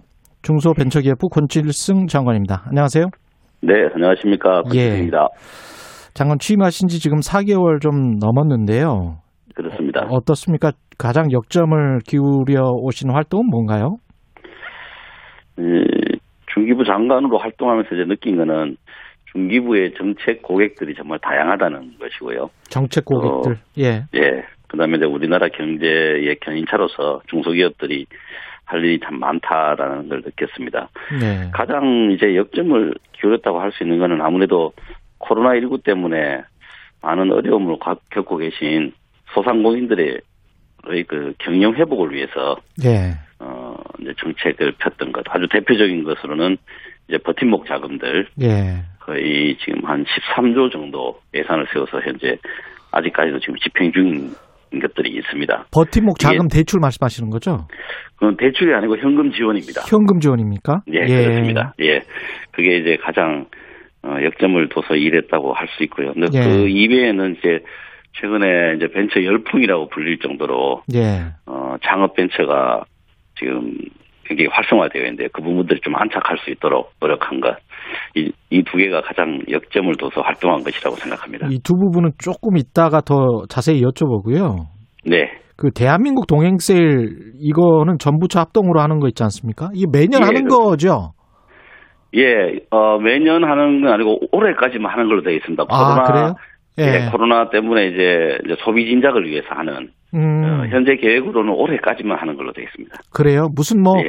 페스티벌 뭐 해가지고 지난 정부 때도 쭉 했었던 것 같은데 제 아. 예, 그거는 이제 별, 코리아 셀페스타 이런 거 예. 별도로 해오던 것입니다. 아 그렇군요. 예. 이거는 뭐 부처마다 그럼 산업자원부하고 중소벤처기업부하고 따로따로 또 하는 건가 보죠? 어, 이거는 이제, 어, 중기부에서, 예. 중기부가 주관이 돼서 하고 있는, 아 그렇군요. 어, 예, 예. 그, 세일 행사입니다. 그러면 이제 중소 기업들 위주의 어떤 행사가 되겠습니까? 예, 어, 최근에 이제 내수가 조금씩 회복되는데, 예. 이게 내수 활력에 좀 뭔가 모멘텀도 만들고 돌파구를 좀 만들기 위해서 이제 음. 자- 어, 만드는 건데요. 예. 이거는 이제 대기업도 다 그 같이 합니다. 예. 중소기업, 전통시장 뭐 이런 다양한 경제 주체들이 다 같이 해서 예. 하는 이 대규모 범국민적인 소비 할인 행사라고 보시면 됩니다. 소비 할인 행사. 예. 예. 온라인 오프라인 다 진행 같이 되는 거고요. 네, 그렇습니다. 그런데 아무래도 아직까지 코로나가 있기 때문에 예. 어, 주로 온라인과 비대면을 중점적으로 하고 있습니다. 예. 어, 내용을 조금 말씀을 드리면 예. 온라인 쇼핑몰 같은 데서는 뭐 음. 잘하시는 온라인 플랫폼 뭐 지마켓, 11번과 쿠팡 이런 등등은 물론이고요. 예. 어, 여러 그 비대면 유통 플랫폼에서 최대 한 70%까지 가격을 음. 할인하는 행사들도 합니다. 그리고 알겠습니다. 그뿐 아니고 뭐 예. 라이브 커머스나 TV 홈쇼핑 등등 음. 다양한 행사가 준비되어 있습니다. 많이 좀 소비해서 중소기업들 도와주시라 그런 말씀인 것 같고요. 그렇습니다. 소, 예, 소상공인 경영 회복에 가장 큰 중점을 두셨다고 말씀하셨는데 이제 손실보상제 예. 같은 경우에는 지금 법안 소위에 통과됐죠 어제. 어제 밤 늦게 예, 어, 소위를 통과했습니다. 그 소급 적용 조항은 없, 없는 걸로 제가 알고 있는데 맞습니까? 근데 이게 지금 이제 뭐 일부 뭐 언론에서도 그렇고 예, 일부에서 지금 마치 이제 정부 여당이 소급 적용을 안 한다 이렇게 자꾸 이야기가 나가는데 이건 음. 예. 사실과 좀 다릅니다. 예, 예, 이거 제가 말씀을 조금 이건 드려야 되는데요. 예, 어, 소급을 하기는 하는데 소급하는 방식을 예. 손실 보상의 방식으로 할 것인지 음, 아니면 우리가 이제 흔히 잘 아는 재난 지원의 방식으로 소급을 할 것인지 음. 그 의견 차이입니다. 소급을 한다는 것은 같고요. 그러니까 소급을 손실- 한다는 거는 지난 해에 그 피해가 난 거를 지원을 그렇- 해주는데 그렇습니다. 그거를 예. 피해 지원을 해주는 거고 손실 보상으로는 지원은 안 된다는 거잖아요, 그죠? 그러니까 지금까지 아까 제가 처음에 말씀드렸던 13조 원 정도 예산으로 음. 계속 지급하고 있는 것들 예, 예, 지금 이제 한 아까 10조 이상이 이미 지급이 됐거든요. 버팀목 그- 자금이라고 말씀하신 것. 네, 예, 네, 그렇습니다. 이제 그런 자금들 같은 경우에도 사실 그 내용이 소급 지원 아니겠습니까? 그러네요. 기존, 예, 기존에 예, 있었던 피해에 대해서 예, 이제 여러 가지 재난에 대해서 정부가 지원금을 드리는 거지 않습니까? 물론 뭐 음. 충분하다고는 생각하지 않고 더 드릴 수 있으면 더 드려야 된다고 생각을 하지만 예, 어쨌든 그, 그 지원금의 성격은 소급입니다. 지난 음. 그 손, 손해에 대해서 음. 피해에 대해서 이제 정부가 지원금을 드리는 거거든요. 예. 그래서 방식을 손실보상 방식으로 할 것인지 지원 그 이 재난 지원금의 방식으로 할 것인지 예. 이 방법론의 차이입니다. 내용은.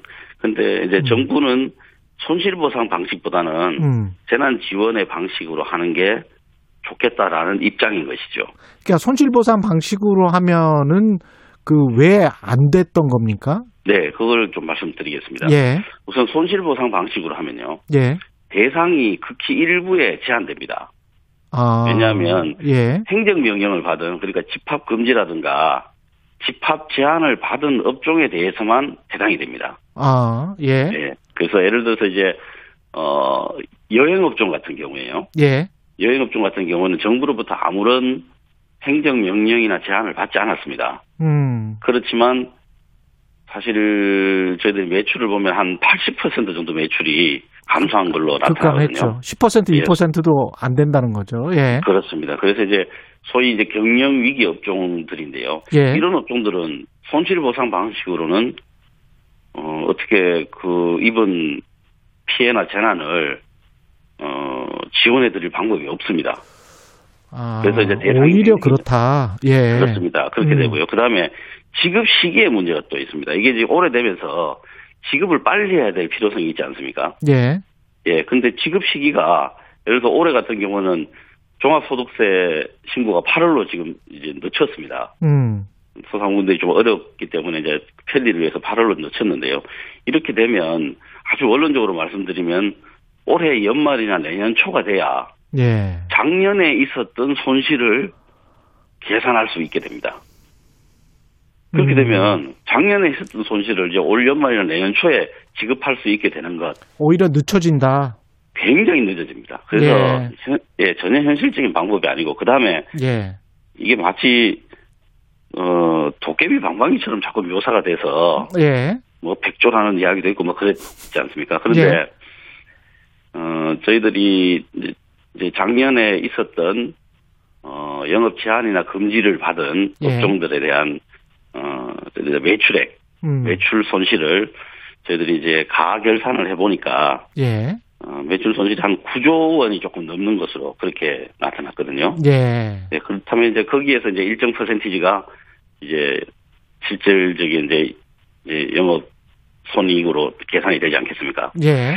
그래서 이제 또 그래서 이제 알려진 것보다는 훨씬 이제 금 어, 대상 금액도 적고 예. 보상 금액도 적고 그 다음에 어 업체별로 예. 그 소상공인들의 그 입장별로 개인적으로 편차가 굉장히 큽니다. 예. 예, 그래서 그런 식으로 어 어차피 이제 국, 국가 예산 범위 내에서 할 수밖에 없을 텐데 음. 어, 이런 현상이 눈에 보이는데 그런 음. 식의 방식을 선택하는 게 맞는 건지 음. 거기에 대해서는 저 개인적으로도 회의적이고 정부 입장도 그렇습니다. 그게 반대로 그러면 피해 지원은 어떻게 어떻게 하는 건가요? 피해 지원은 어 실질적인 이 지, 그 매출 근거를 통해서 예. 상당히 더 폭넓게 할 수가 있습니다. 예를 들면 아까 말씀드린 경영 위기 업종 같은 데도 예. 그 법리를 따지지 않고 해드릴 수가 있는 거죠 지원을. 음. 예. 그 다음에 어 신속하게 할 수 있습니다. 예. 예, 신속하게 할 수 있습니다. 이건 뭐 대한민국 정부가 이런 부분은 전 세계에서 정말 1등인데요. 음. 어 신고 신청을 하고 거의 뭐 한 3시간 만에 개, 개개인들에게 입금을 해줄 수 있을 정도로 예. 시스템이 짜져, 짜져 있습니다. 그런데 이게 손실보상으로 청구권 방식으로 가면 예. 개개인별로 합의를 해야 되고 음. 뭐 나중에는 뭐 소송을 하거나 뭐 이런 경우도 있을 수 있습니다. 그렇게 되면 그 지급 시기라든가 이런 건 아마 지금 제가 아까 말씀드린 것보다 훨씬 더 늦어질 수도 있습니다. 아, 그런 문제가 있군요. 그러니까 손실 손실 보상으로 가면 중소상공인들 같은 경우에 본인들은 이 정도 손실을 입었다라고 증명을 해내야 되는 경우가 네. 발생을 할 수 있겠군요. 그 정부와 예. 소상공인의 의견이 맞지 않는 경우에는 정부가 가지고 있는 자료와 음. 소상공인들의 입장이 맞지 않는 경우에는 그렇게 되겠죠. 정부 자료는 국세청 자료입니까? 그렇습니다. 아, 그때 어떤 포수에 찍힌 어떤 매출 자료를 근거로 하겠네요. 그러니까. 기본적으로 그렇다고 봐야죠.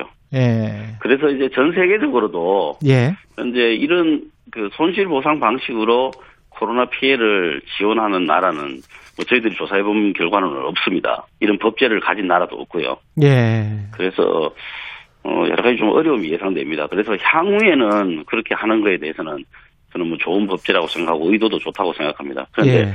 지금 1년 이상 이렇게 끌어온 그 재난 상황에 대해서 예. 손실보상 방식으로 소급하자고 하는 거는 저는 전혀 현실적인 방법은 아닌 것 같습니다. 실질적으로 소상공인들에게 도움이 안 된다라고 하는 게 어, 정부 판단입니다. 소상공인 경영 회복과 관련해서 좀 또 이슈가 되는 것들이 프랜차이즈 계속 이거는 이슈가 되는데 네, 프랜차이즈 사, 산업 내에서 이제 불공정 행위로 가맹점주들 피해 주는 거 있지 않습니까? 그렇습니다. 예. 이 문제는 어떻게 하고 있습니까? 공정거래위랑 같이 뭘 하고 있나요? 예, 지금 현재 그 주요 가맹 본부들에 대해서 지금 직권 조사를 좀 하고 있습니다. 아, 예. 그런데 예. 예, 내용은 뭐 이런 겁니다. 얼마 전에 이제 현장에 이제 가맹 점을 직접 이제 운영하시는 가맹점주분들하고 예. 현장에서 이제 간담회가 있었는데 이 개점할 때 음. 인테리어 공사를 통해서 가맹본부가 좀 지나치게 어, 마진을 챙기고 가맹사들에게 부담을 주고 있다 하는 건의가 있었습니다. 그래서 이 내용을 지금 현재 조사 중이고요. 뭐 위법한 부분이 있으면 이 부분에 대해서는 뭐 조치할 계획으로 있습니다. 그런데 이제 이런 불공정 행위에 대한 이제 감시 처벌도 중요하긴 하지만 이게 이제 거래 관행이라든가 또 모든 걸 법적 잣대로 규명하기 어려운 게 현실이기 때문에 이제 대기업과 중소기업 간의 이 상생 협력을 이끌어내는 문화 이런 게 굉장히 중요하다고 생각해서 중기부에서도 주요 정책으로 삼고 어, 진행 중에 있습니다. 그 사실 이제 소상공인들 같은 경우는 임대료도 굉장히 부담스럽고 그런데요. 예. 이것과 관련해서는 뭐 좀 지원하는 정책이 있습니까, 혹시? 아, 있습니다. 최근에 있었던 그 이제 코로나 때문에 어려운 예. 여러 가지 그 소상공인들을 위해서 임차료 같은 경우에 예. 어, 집합 금지를 받으신 분들한테는 음. 어, 1조 원의 자금을 1.9%로 이제 대출을 해드렸고요. 영업 제한 같은 경우는 2에서 3%. 예. 그다음에 고용을 이렇게 유지하시는 분들에게는 어 1%에서 2% 이런 음, 수준으로 어 특별 융자 프로그램을 그 진행을 하고 있습니다. 음. 그 중소벤처기업부 같은 경우는 이제 소상공인 중소기업들 진흥이 부서의 어떤 뭐랄까요? 목적 같은 건데 이렇게 우리가 이제 중대재해법이랄지 다른 일반 사건들을 보면은 사실은 소규모 사업장 또는 소규모 네. 업체에서 사건 사고가 많이 일어나서 인명 피해가 나는 경우 많잖아요. 우리가 네, 이제. 비정규직 문제를 이야기를 하면 사실은 하도급 업체들 이- 이야기하는 거고 그 협력 업체들 같은 경우 소규모 사업장들이 많기 때문에 그렇습니다. 예. 이게 결국은 또 국민들한테 피해를 주는 일인데 노동계에서는 예. 반발할 수밖에 없는 것이고 네, 그렇습니다. 이거 어떻게 해야 될까요?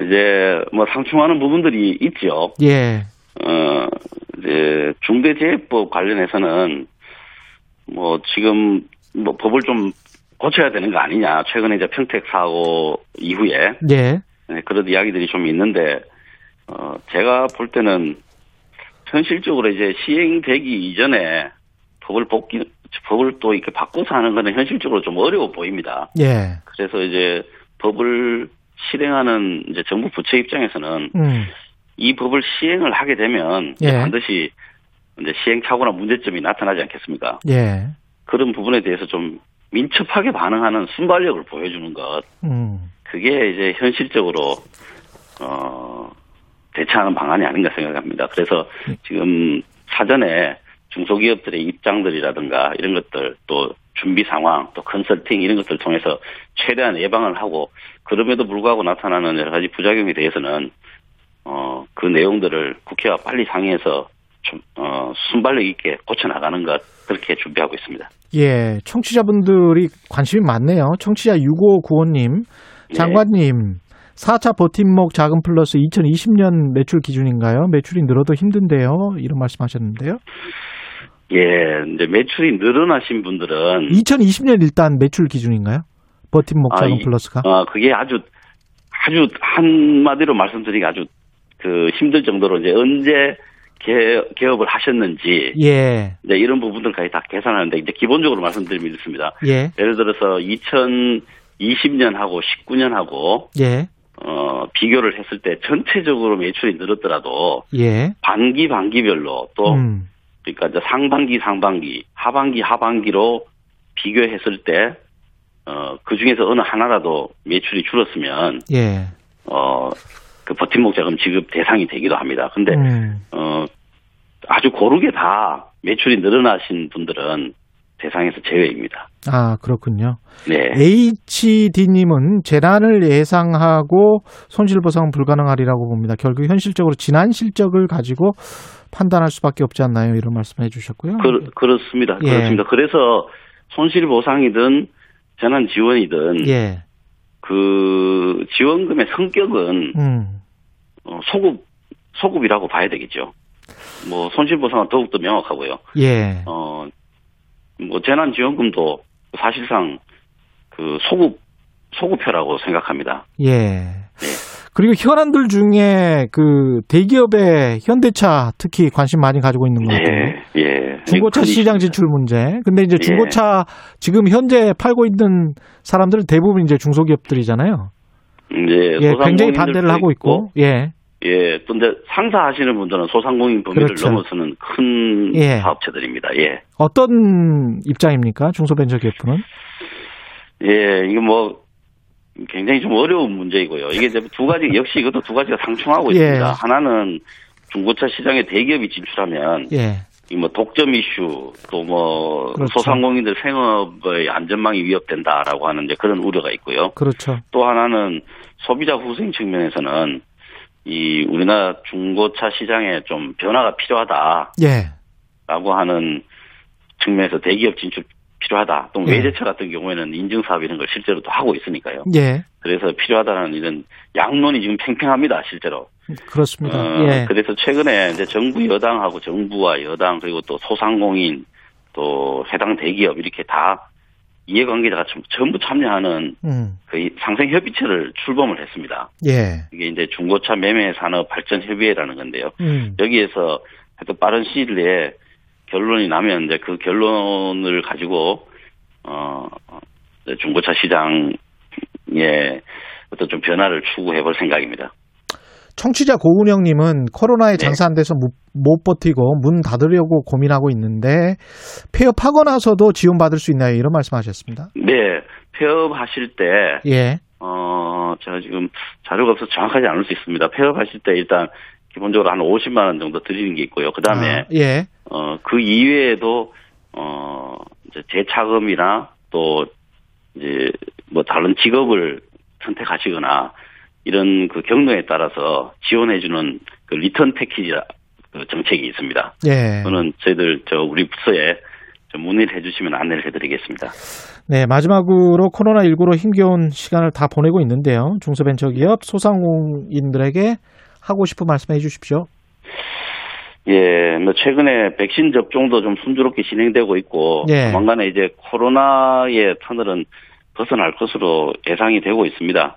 그렇지만 이제 후유증을 최소화하는 것 이게 가장 중요한 문제일 텐데요. 예, 우리 뭐 중소벤처기업부에서는 언제나 이 뭐 저희들은 뭐 실제로 현장에서 일하시는 분들을 지원하는 부처이기 때문에요. 예, 가장 현실적인 방안 또 실사구시의 정신으로 항상 우리 최근 많은 어려움을 겪고 계시는 소상공인들 그리고 또 중소기업들과 함께 음. 일하겠다는 말씀 드리겠습니다. 기운 내시기 바랍니다. 한 가지만 더 최저임금 관련해서는 중소벤처기업부는 예. 어떻습니까? 요거는 최저임금은 뭐 잘 아시다시피 이것도 상충되는 이슈죠. 이것도 예 상충되는 예. 이슈인데 예, 뭐 저희 중기부에서는 예. 또 소상공인, 자영업자, 중소기업들이 최저임금에 대한 여러 가지 이제 어려운 입장들을 많이 말씀을 해주십니다. 그렇죠. 최, 최저임금 인상에 대한 어려운 입장이죠. 예, 그래서 이제 그런 것들을 저희들이 뭐 대변하고 싶은 마음이고 또 그렇게 하고 있습니다. 근데 음. 다만 이 최저임금은 이제 여러 가지 사회 전체 이슈들을 다 모아서 하는 이 사회적 합의 기구가 있지 않습니까? 최저임금 그렇죠. 예. 위원회에서 결정을 하는 것이죠. 예. 그래서 이제 그 결정은 뭐 당연히 존중할 수밖에 없지만 음. 그 중기부에서는 이 소상공인과 자영업자들 또 중소기업들의 이 최저임금에 대한 어려움. 인상에 따른 어려움을 예. 충분히 전달하고 있습니다. 그리고 뭐 계속 전달해서 좋은 결론, 합리적인 결론이 날 수 있도록 하겠습니다. 말씀 감사하고요. 중소벤처기업부의 권칠승 장관이었습니다. 고맙습니다. 네, 감사합니다.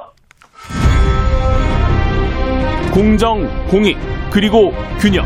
한 발짝 더 들어간다. 세상에 이익이 되는 방송. 최경영의 최강 시사.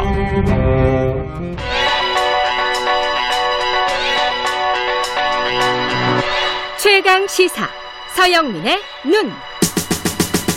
네, 서영민의 눈 시작합니다. 안녕하십니까? 안녕하세요. 예, KBS 서영민 기자 와 있습니다. 이 코너 좋아하시는 분들 많습니다. 어, 몇 번 안 했는데요. 우리 서영민 기자 덕분에 예 코너가 빠르게 정착하고 있습니다. 서영민의 눈. 오늘은 어떤 내용일까요? 아, 오늘은 음. 이코노미스트지에서 한 보도, 기후 변화 관련해서 한 보도 소개해 드리려고. 영국 합니다. 이코노미스트지. 네네. 예. 영국 이코노미스트지가 네. 우리 그 KBS 도서관에도 있긴 있죠.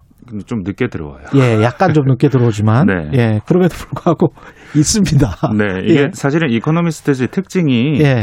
이게 경제적 효율 요거 예. 하나만 보고 가는 아주 그 고품격인 매체 중에 하나인데 여기 보면 영어도 어렵습니다, 여기는. 아 그렇죠. 예. 그리고 기자 byline도 없더라고요. 예, 예, 네. 다른 매체에 비해서 네. 굉장히 고급 용어를 사용하는 그런 곳인데 이- 여기선 정부 눈치도 안 보고요. 어느 예. 음. 나라 정부 눈치도 안 보고 자본 눈치도 사실은 안 봅니다. 그렇습니다. 네. 예. 대중의 눈치도 안 보고 댓글 눈치도 안 보는 것 같아요. 오직 아니, 경제적 효율 요거 하나만 보고 가는 기자들. 프라이드도 네. 이 대단한 매체예요. 예. 하여간 100년이 네. 넘는 매체인데 여기 이코노미스트에서 제안한 뭐 어떤 기사가 있습니까? 네, 예. 지난 이번 주 표지 기사인데요. 예. 기후 변화에 대한 대응인데 음, 이게 지금 좀 막혀 있다. 기후 변화 대응을 하려고 하는데 잘 네. 안될 것이다. 아, 지금까지 잘 해왔는데, 예. 근데 지금까지 잘한 것 갖고는 충분치 않고, 음, 앞으로 더 잘해야 되는데, 더 잘하기는 쉽지 않을 것이다. 여기 병목에 와 있다. 뭐 어떤 이런 구조적인 요인들이 있다. 이런 네네. 말인 네. 것 같네요. 네. 어떤 게 있- 있을까요? 이게 지금 수요가 폭발하고 있다. 특히 음. 태양광, 풍력 이런 발전에 대한 수요가 폭발하고 있고 투자도 폭발하고 있다. 근데 과연 이 태양광이나 풍력이나 아니면 뭐 발전 설비, 배터리를 제공할 수 있는 이런 공급, 음, 공급이 충분할 것이냐? 예. 이게 원자재 면에서 음, 또 그리고 필요한 땅 의 면에서 예. 발전을 해야 할 때 그리고 예. 돈이 충분히 효율적으로 배분되고 있는가 아, 이런 측면에서 보면 크게 세 가지 측면에서 원자재, 땅, 돈. 네 근데 예. 이게 더 경제적으로도 국제 국내 정치적으로도 예. 사회적으로도 이게 제약 요인이 많다 음, 이런 내용을 좀 찬찬히 살펴보고 있습니다. 원자재는 어떤 제약 요인이 있습니까? 일단 가장 핵심적인 광물들 예. 그 사실은 이제 기후 변화 대응의 시대가 되고 뭐 신재생 에너지 시대가 된다니까 광물하면 좀 낯설 수도 있지만 음, 니켈, 리튬, 구리 요세 개, 배터리. 네. 예. 핵심 광물 그리고 예. 코발트 같은 뭐 마그넷에 그렇죠. 사용되는 이런 광물들 예. 이것들이 이제 석유에 반열해서 생각해야 할 시대가 왔다. 와, 석유에 반열해서. 네. 예. 화석 연료 시대는 지나갔지만 음. 전기차에 꼭 필요한 배터리용 그리고 뭐 풍력, 태양열도 마찬가지고 예. 근데 지금 투자가 보면 화석 연료의 한 5% 정도밖에 안 되고 있는데 예. 그 결과가 지금 우리가 보고 있는 지난해부터 보고 있는 음. 급격한 원자재 가격 상승이다. 지금 요 보면 세 가지 합해서 한 160%이 정도 올랐거든요, 작년에. 160%? 네네. 예. 근데 왜 이렇게 올랐냐? 채굴이 충분치 않기 때문인데 음. 근데 이게 지금도 지금 배터리가 폭증하고 있는데 예. 10년 뒤면은 배터리가 너다섯 배 그. 이상 더 필요할 텐데 전기차 계속 만들어내니까. 그만큼 채굴할 수 있느냐? 음. 우리가 지금 광산에 들어가서 채굴을 해야 되는데 그만큼 그 공급이 따라줄 것이냐라는 광물의 문제. 그리고 음. 뭐 지금 배터리 같은 경우는 지금 배터리 비용의 한 절반 이상이 이 광물 그 비용입니다. 예. 예. 전에 한 4, 50%였는데 한 8, 9년 전에 지금 6, 70%까지 올라왔어요. 광물이 차지하는 비중이. 배터리의 네. 코스트 중에서 광물이 네. 차지하는 비중이 네. 6, 70%. 그러니까 LG화학이 아주 많이 가져갈 거라고 생각할 수도 없는 겁니다. 그러네요. 지금. 근데 자동차에서 전기차에서 차지하는 배터리 비중은 한40% 되니까 네. 결국은 광산업체가 돈을 많이 벌겠네. 그렇죠. 어떻게 생각해 보면. 사실 지금 배터리 가격은 한 예. 83% 정도 낮아졌다고 합니다. 아, 앞으로도 계속 낮아질 건데 그렇겠죠. 이게 광물이 적게 들어가서 낮아지는 게 아니고 기술 혁신하고 혁신으로. 규모의 경제가 이루어지고 어. 그러다 보니까 가격이 낮아지고 있다는 겁니다. 예. 근데 여전히 원자재의 비중은 계속해서 그 유지가 될 것이고 어느 음. 정도 뭐 이상으로 떨어질 수 없을 거라는 건데 일단 그런 차원 하나 있고요. 예.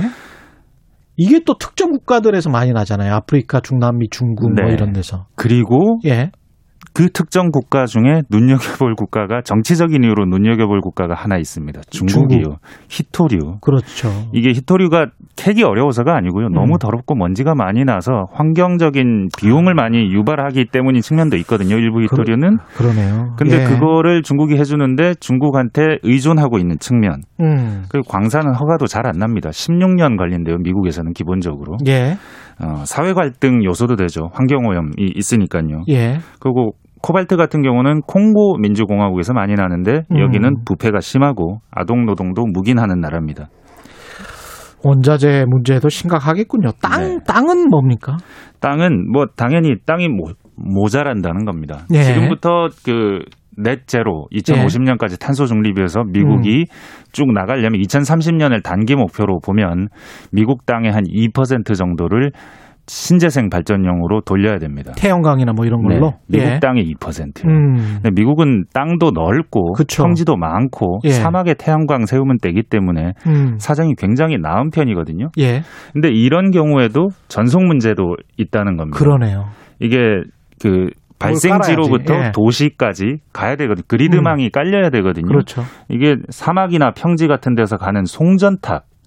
음. 그 송전탑 하면 밀양 송전탑 생각나실 겁니다. 예. 극심한 사회 갈등. 네, 이런 문제도 있는 거죠. 돌은 어떻습니까? 유동성이 풍부는 합니다. 풍부한데 근데 어디로 가야 될지 몰라요. 지금 예. 음. 우리나라에도 태양광 업체나 풍력 업체 거의 뭐 거품 수준으로 주가가 많이 올랐거든요. 그렇죠. 어디로 가야 될지 모르니까. 아. 근데 나라 안에서도 이런데 개발도상국 쪽은 돈이 안 갑니다. 예. 일부 선진국들만 돈이 돌고 있는 거죠. 그러다 음. 보니까 개발도상국은 석탄에 의존하고 음. 그래서 뭐 탄소 중립은 더 어려워지고 이런 측면이 있는 거죠. 이카노미스트가 제안한 해법 같은 게 있습니까? 정부입니다, 정부. 정부가 정부가 훨씬 더 역할을 많이 해야 되고 속도를 예. 빨리 해야 되고 음. 규제를 완화해 주면서도 환경오염 문제도 대응해야 되고 지금 바이든 정부는 니켈 광산 미네소타에 허락하려다가 예. 5월에 아 이거 중단해야 되나 고민하고 있 거든요 지금 예. 환경 문제 때문에 근데 또 이- 다른 나라들 EU는 음. 그렇게 빠르지 않아요.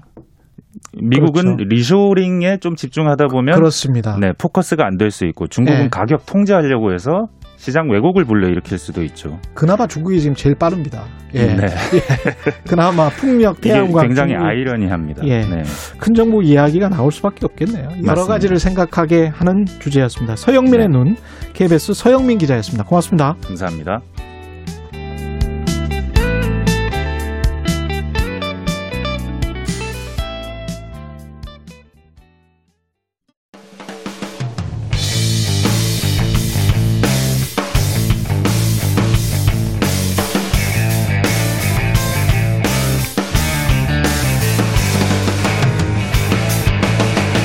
최경영의 최강 시사.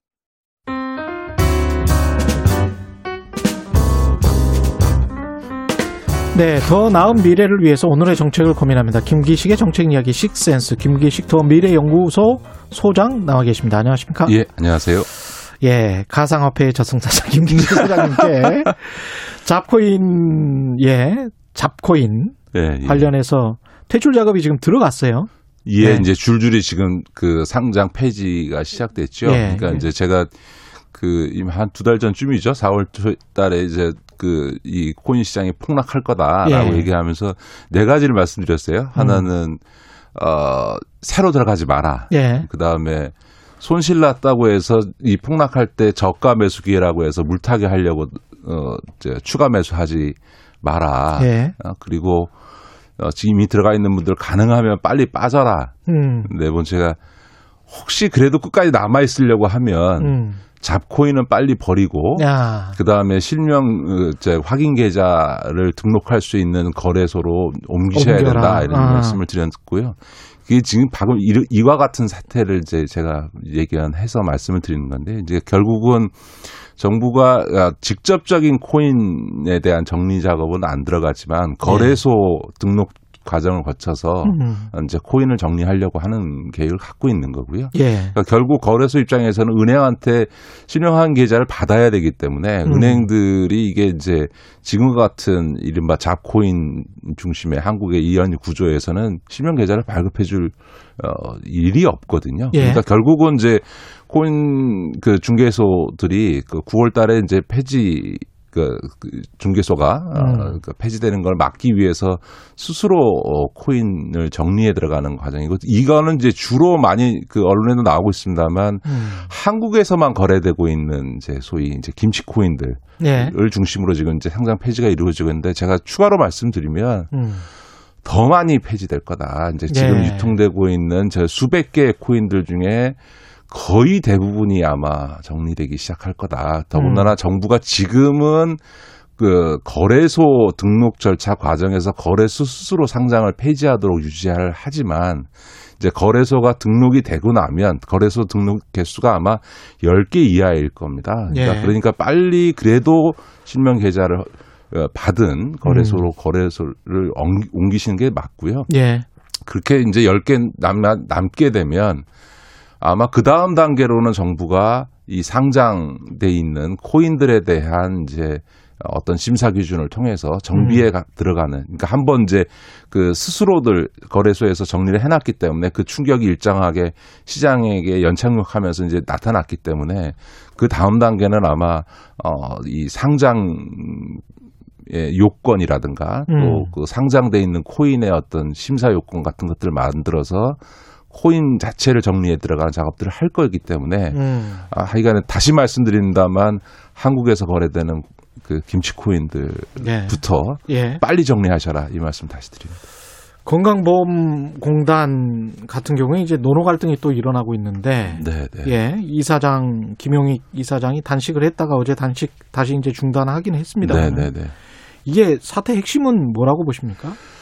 사실은 이제 문재인 정부 들어서서 그 공공 부문에서 비정규직의 정규직화라고 그렇죠. 하는 이제 정책을 취하며 왔고 지금 이제 4년째 접어들고 있는데 여기 예. 이제 사실 이게 단순하지 않고 굉장히 복잡합니다. 그러니까 복잡합니다. 예를 들어서 예.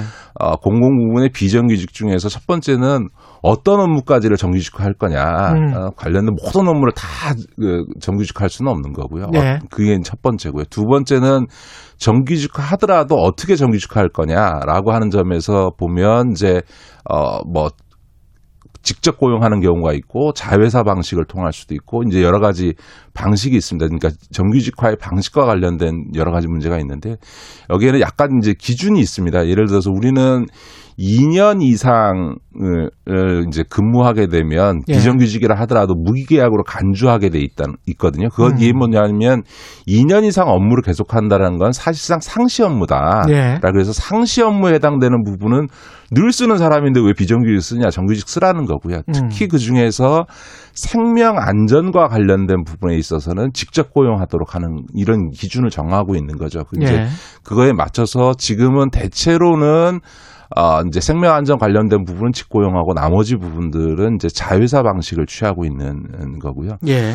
세 번째 이슈는 좋다. 정규직화 하는데 자회사든 직접 고용이든 예. 그 절차와 과정을 어떻게 할 거냐라고 하는 문제가 있습니다. 예를 음. 들어서 비정규직 채용 과정이라는 게 무슨 뭐 공채나 이런 게 아니라 그냥 아는 관계에서 아름아름 하는 관계가 있거든요. 그렇죠. 그런 아름아름 하는 관계에서 들어왔는데 어느 날 갑자기 정규직이 된다. 더군다나 음. 지금 공공 부분이 모든 젊은이들의 선망의 직업이 예. 직장이 되고 있는 상황에서 그래서 음. 이거를 그냥 무조건 정규직화 할 거냐 음. 아니면 어떤 절차를 거쳐서 예. 채용 절차라는 과정을 거쳐서 할 거냐라고 하는 정규직화의 절차와 과정에 대한 이슈 이런 것들이 이제 다 복합적으로 어 지금 저- 문제가 되고 있는 거고요. 경- 공정성 논란인데 네, 이게 네, 네. 끊이지가 않을 것 같은데요. 이 상담사라는 이 직업 자체랄지 처우랄지 이런 게 어느 정도 되는지는 모르겠습니다만은 네, 네. 이게 한 15년 한 사람이 뭐 직접 고용돼서 정규직화되는 게 맞느냐 아니면은 네, 네, 신입까지 포함해서 다 포괄적으로 경쟁을 한 다음에 네, 네, 네. 시험 봐서 뽑는 게 맞느냐 뭐 이런 문제잖아요 결국은. 그 양쪽의 견해가 예. 다 그 일리가 있습니다. 예. 그러니까 예를 들면 10년, 15년씩 일을, 일을 했으면 그, 음.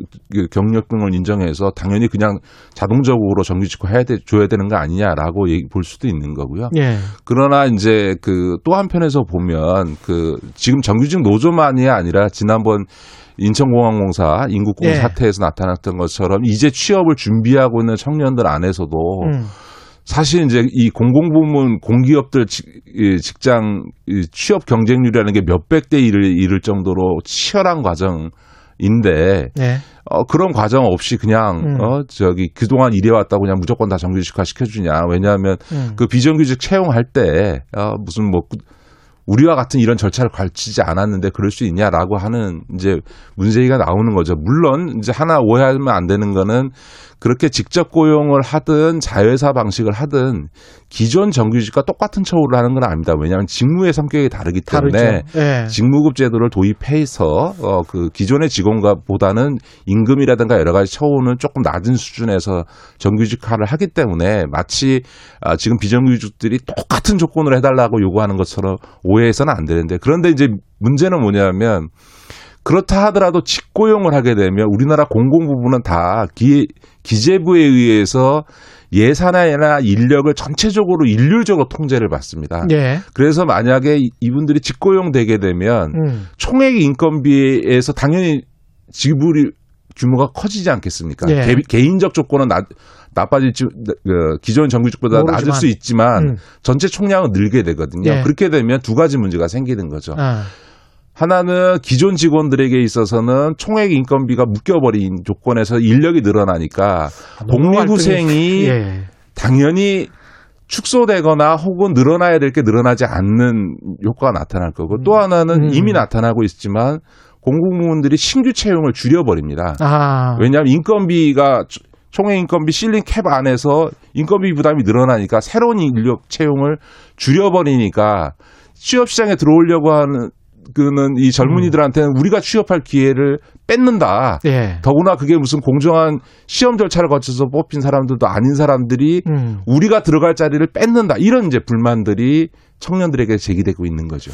어떻게 생각해 보면 이게 세대 갈등까지 겹쳐가지고 그 빨리빨리 공기업들 같은 경우는 뭐한뭐 요새 뭐 정년 연장 그런 이야기도 나왔었잖아요. 네, 정년 연장 건 좀 그러니까 뭐 정년 연장을 할 게 아니고 정년 감축을 해서 그냥 빨리빨리 나가는 게 청년들한테는 좋을 수가 있겠습니다. 예. 네. 근데 이제 저는 이, 이 부분에 대해서도 좀 원칙적인 해법은 있어야 된다고 음. 생각합니다. 그러니까 예. 이제 기본적으로는 다들 이제 자회사 방식으로 어, 그 하는 거를 예. 이제 원칙으로 대개 이제 지금 그렇게 자, 정리 자리 잡고 있기 때문에 음. 현재 공공 부문의 비정규직을 정규직화한다라고 하는 현재의 어떤 정책 기조를 그나마 현실화하려면 예. 일정의 조금 비정규직도 양보하고 해서 일단 자회사 방식으로라도 어, 정규직화 하는 걸 일단 원칙으로 하는 게 맞는 것 같고요. 음. 두 번에 있어서 두 번째로는 그 정규직 하는 과정에서 최소한의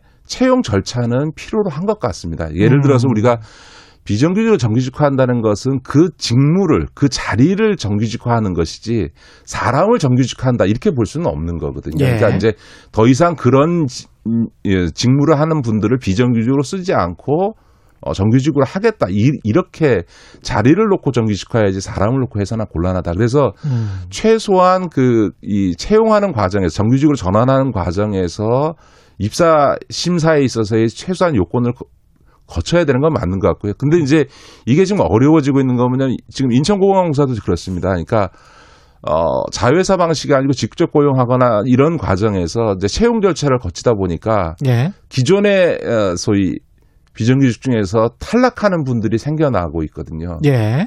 당연히 채용 절차를 거쳐서 이제 엄격하게 하다 보면 음. 여러 가지 요건에 의해서 탈락하는 분들이 있거든요. 그러니까 근데 그 탈락한 분들이 못 받아들이겠다고 하면서 지금 1년째 싸움이 지속되고 있는 거거든요.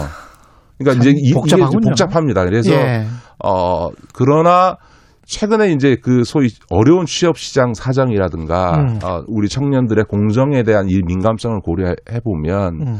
어, 자회사 방식으로 하고 그 과정에서 정직하는 과정에서는 최소한 음. 어 이게 어떤 절차적 기준을 정해서 예. 어, 어쨌든 그 시험이 됐든 아니면 이렇게 어 면접 시, 어, 심사가 됐든 이런 음. 과정을 통해서 최소한 어, 채용 절차에 있어서의 어떤 어, 과정은 만들어야 되지 않을까라고 네. 저는 봅니다.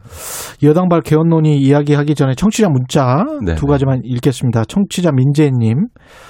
역차별 느낄 수 있는 청년들 심령도 분명 욕심은 아닙니다. 청취자 3928님, 공정이란 뭘까요? 계속 사회적 논의를 이어나가면 좋겠습니다. 끝도 없는 논쟁일 것 같습니다. 예, 여당 내 개헌 논의가 여의도 종가에서는 꽤 많이 퍼져 있는데, 네, 네. 예, 양승조 충남지사 대권 주자 중에 한 명인데 개헌 연석 회의 제안했고 이낙연 전, 전 대표 정세균 전 총리도 개헌론 들고 나왔고요.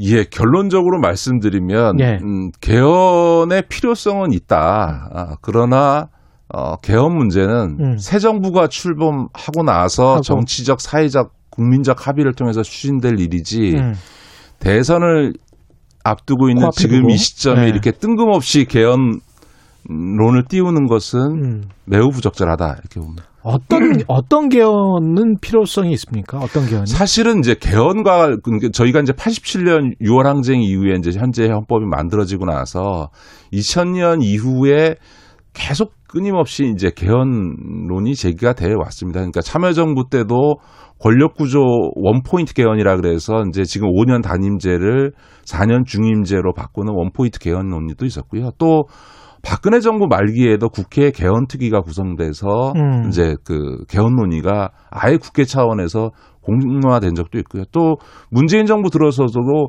아 민감한 권력 구조 빼고 국민 음. 기본과 관련된 부분이라도 좀 개헌하자라고 해서 개헌 논의와 추진이 있었습니다만 그 당시에는 이제 지금 국민의힘의 전신인 그 미래 통합당의 반대로 음. 인해서 이제 무산된 전례가 있으니까 근, 근 20년 동안 끊임없이 매 정부 때마다 이제 이 있었죠. 개헌 논의가 아, 제기가 돼 왔지만 음. 특히 이런 대선과 같은 선거를 앞둔 민감한 시기에 개헌론 꺼내서 이게 이제 소모적 정쟁 이상으로 가본 전 전례가 없습니다. 음. 아, 실제로 그- 그렇죠. 왜냐하면 개헌이라고 하는 거는 너무나 민감한 정치적 사안이기 때문에. 예. 근데 반면에 개헌은 지난번 선거법처럼 강행 처리할 수 있는 것도 아니거든요. 그렇죠. 3분의 2. 반드시 예. 아니 뭐 3분의 2다 이런 걸 떠나서 개헌 같은 사안은 정말 만장일치로 합의 보고 처리할 문제지 그걸 뭐 예. 일부가 사, 예. 다수라고 해서 밀어붙일 수 있는 사안은 절대로 아니기 때문에 다수도 그 정도 다수는 안 예, 되니까. 그, 또 예. 군사독재 치하에서도 헌법은 여야 합의로 했으니까 그건 뭐- 그렇습니다. 뭐 예. 있을 수 없는 얘기고요. 예. 이제 그런 점에서는 어, 이런 국민적 합의들을 이끌어가는 과정이 상당히 지난한 과정이거든요. 그러니까 음. 이게 뭐 지금 선거 얼마 안 놔둔 상태에서 지금 개헌을 추진해서 성사도 불가능할 뿐만 아니라 음. 오히려 그 민감한 상황 때문에 정쟁만 유발되는 거죠. 그럼 음. 제가 잘 이해가 안 되는 거는 지난 몇십 년 동안의 개헌 논의의 어떤 어, 양상을 잘 알고 있는 정치권에서 왜 갑자기 어, 여당 내에서 이런 뜬금없는 개헌 얘기를 꺼내는지는 저는 음. 잘 모르겠고요. 시- 실제로 야- 야당인 국민의힘이 지금 전혀 일고의 가치도 없다는 투로 어, 반응하고 있지 않은데 예. 뭐이 얘기를 왜 계속해야 되는지 잘 모르겠습니다. 알겠습니다. 말씀 감사하고요. 지금까지 김기식 더 미래연구소 소장이었습니다. 고맙습니다. 네, 고맙습니다. KBS 라디오 최경의 최강시사 듣고 계신 지금 시간은 8시 45분입니다. 여러분은 지금 KBS 1라디오 최경영의 최강 시사와 함께하고 계십니다. 네, 지난 6년 동안 수실, 수술실 폐쇄회로 CCTV 설치법이 국회 문턱을 넘지 못했는데요. 국민과 정치권 모두에서 어느 정도 공감대는 있지만 번번이 무산됐습니다. 예, 정치 논쟁만 지금 뜨겁게 달아오르고 있는데 환자 입장에서는 어떤 시각이 있는 것인지 양기종 한국 환자 단체 연합회 대표 연결돼 있습니다. 안녕하세요. 예, 안녕하십니까. 예. 한국 환자 단체 연합회는 제가 좀 생소해서 예. 예, 어떤 단체인가요? 그 뭐 암 단체나 뭐 심장병, 아. 에이즈 같은 여러 이제 환자 단체가 연대 연대해서 아. 개별 이제 질환이 아니라 전체 환자를 위한 인권이나 뭐 제도나 정책 개선하는 활동하고 있습니다. 오랫동안 병원 신세를 져야 될 수밖에 없는 그런 분들의 환자 가족분들, 뭐 환자분들 이런 분들이 모여 계시는 거군요. 예, 맞습니다. 예. 수술실 CCTV는 그러면 이 단체 입장에서는 거의 이제 생명과 관련된 일일 것 같고요. 예. 예. 어떻게 보십니까? 정치권 논란이 뜨거운데. 그 최근에 그 더불어민주당의 당대표, 원내대표, 또 국민의 힘의 당대표, 그러면 대선 주자가 수술 CCTV 설치 관련 이제 논쟁 등을, 논쟁을 하고 있는데, 네.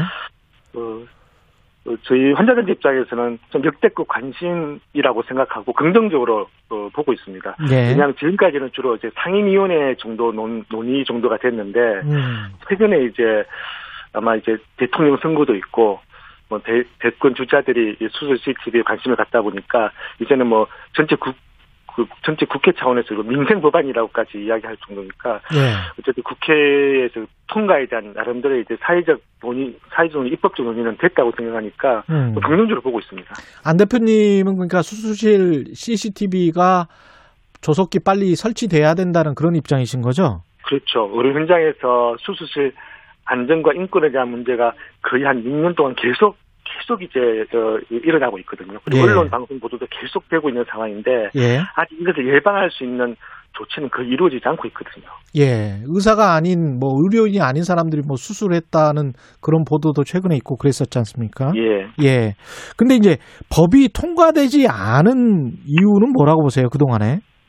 첫 번째는 의사단체의 강력한 반대이고요. 예. 근데 뭐 당연히 그 이제 의사단체 입장에서는 당연히 반대하는 건 당연한 건데 더 큰 문제는 이제 국회가 국민보다는 이제 의료계 눈치를 계속 보고 있는 거죠. 지난 6년 동안 그 국회가 세 번 바뀌었는데 예. 어, 두 번은 다 법원 발의됐지만 다 의- 의료계 반대로 폐기되는데 법안 한 번도 심의도 안 했거든요. 음. 그나마 이제 이번 21대 국회에 들어서서 법이 세 개 발의됐는데 그나마 세 번 정도가 일단 논의가 됐다는데 거의 이제 국회에서 안 움직이고 있죠. 예. 근데 CCTV 설치를 이제 반대하는 쪽은 뭐 소극 진료를 할 수 있다. 이렇게 되면 뭐 이런 식의 우려를 하잖아요.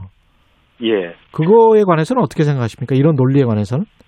그 수술실 CCTV는 음. 그, 그 수술하는 부위를 정밀하게 촬영하는 영상이 아니라 저 수술실 한쪽 벽면에 설치 있는 그 폐쇄로 텔레비전이거든요. 음. 그래서 사실은 이 정밀한 부분- 부분이 아니기 때문에 소극 진료를 할 우려는 사실은 없거든요. 이게 CCTV가 설치되어 있다는 그 자체만을 의식해서 갑자기 이제 수술이 집중이 안 된다 이렇게 이야기하는데 의료 전문가로서는 저는 적절하지 않는 이제 그 수술 설치 반대 논거라고 생각되지고요. 예. 음.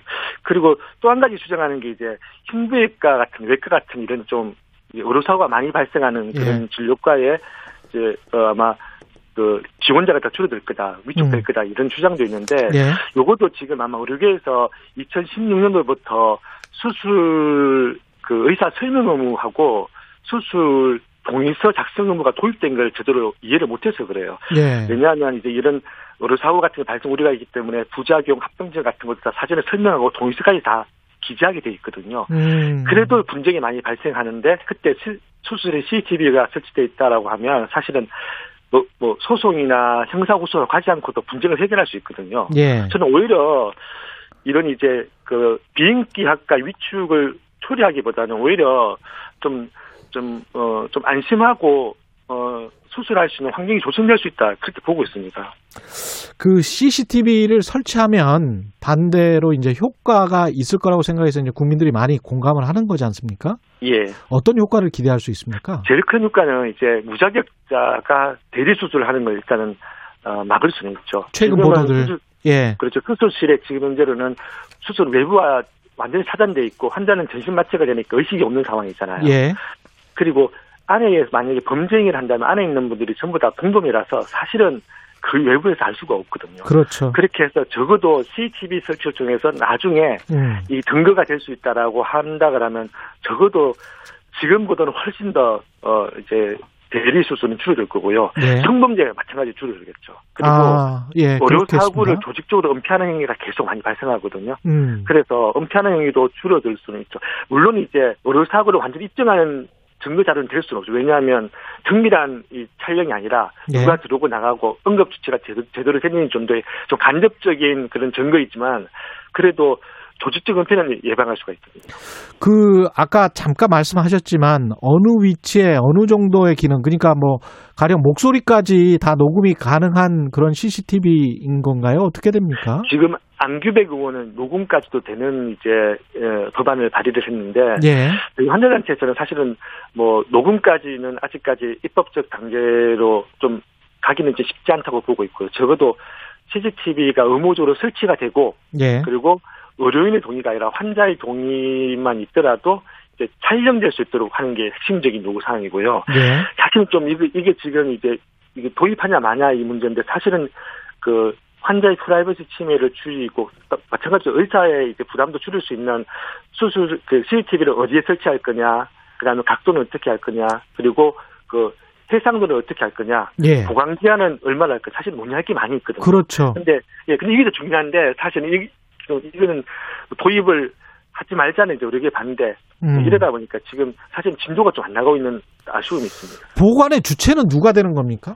그 의료기관이 하는 거죠. 의료기관이 지금, 이제, 예, 지금 사실은 이제 계속 의료계에서 주장하고 있는 게 뭐냐면 사실 환자가 주장해야 되거든요. 이거 여- 촬영된 영상이만 유출되게 되면 그렇죠. 뭐 여성의 민감한 신체 부위 영상이 유출되면 돌이킬 수가 없다. 심각한 문제, 뭐 해킹이나 유출의 위해가 있다라는데 사실은 그거 환자가 제일 걱정하고 유- 우려스러운 부분이잖아요. 음. 그래서 CCTV 이 설치법의 핵심적인 내용이 일단 환자의 동의를 받도록 돼 있고요. 예. 그리고 이 영상을 일단 절대 못 보도록 돼 있습니다. 음. 지금은 의료기관에서 쉽게 볼 수가 있거든요. 예. 근데 이제 법이 만약에 통과되게 되면 절대 못, 보못 보게 돼 있고 예. 교정이나 수사나 재판 같은 특별한 경우만 볼 수 있도록 돼 있고요. 이것만 예. 위반하게 되면 의료법상 가장 강력한 형사처벌을 받도록 돼 있거든요. 그러니까 법률적으로 이건 의무화시키고 CCTV를 다 설치하는 걸로 강제하는 거죠. 그렇죠. 강제하기 때문에 보호장치가 되게 중요하죠. 응. 예.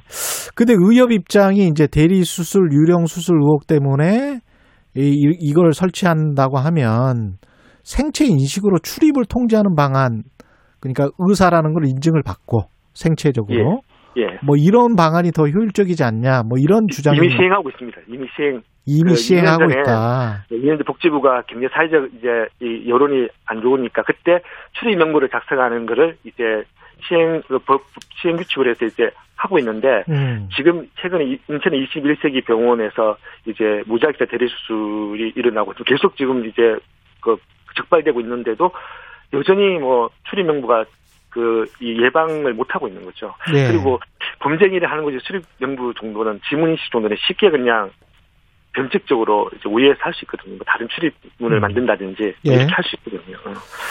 의협이 반대를 하고 정치권 일부가 주저하는 거기에 어떤 타당한 근거가 있다고 생각하세요? 그 저는 타당한 근거가 부족하다고 생각합니다. 왜냐하면 예. 응급실을 보면 응급실, 예. 응급실과 수술실이 조금은 다를 수 있지만 음. 어 수술실은 의료계에서 의무가 아닌데도 불구하고 100% 설치돼 있고요. 예. 설치하는 비용까지도 정부 쪽이 달라 지금 국가 국가가 국민들이 그제 건강보험 내는 비용으로 설치 비용도 지원해주고 있거든요. 아. 근데 수술실은 안 된다고 이야기하는 거잖아요. 예. 왜냐하면 이제 응급실은 이제 폭, 폭행도 많이 당하고 이제 이런 음. 여러 가지 문제 때문에 증거가 필요하니까 의료계가 요구하고 있는 거고 수술실은 아까 이야기한 것처럼 아무도 모르는 사실은 통 통제 사각지대로 되어 있는데 지금 그 그쪽에 CCTV를 설치하겠다 하니까 의사가 불리하니까 반대하는 거거든요. 예. 그래서 이 수술 CCTV에 대한 부분은 여러 많은 뭐 찬반 논란이 있지만 음. 의사에게 불리하기 때문에 설치를 반대하는 거고요. 예. 한의사는 불리하지 않으니까 찬성하는 거고요. 예. 간호사는 굳이 찬성 반대를 이야기하지 않는 거거든요. 유독 음. 의사 단체만 반대하고 있습니다. 알겠습니다. 지금까지 안기종 한국 환자 단체 연합회 대표였습니다. 고맙습니다. 예, 감사합니다. 예, 청취자 술풀레옹님, 저는 재활 치료하고 있는데 옆에서 지켜보고 있으면 집중이 안 되긴 해요. 오재인님, 환자 생명 보호를 위한 것이 목적이면 통과해야 하지 않을까요? 이런 말씀 해주셨습니다. 6월 17일 목요일 KBS 일라디오 최근의 최강 시사 오늘은 여기까지입니다. 고맙습니다.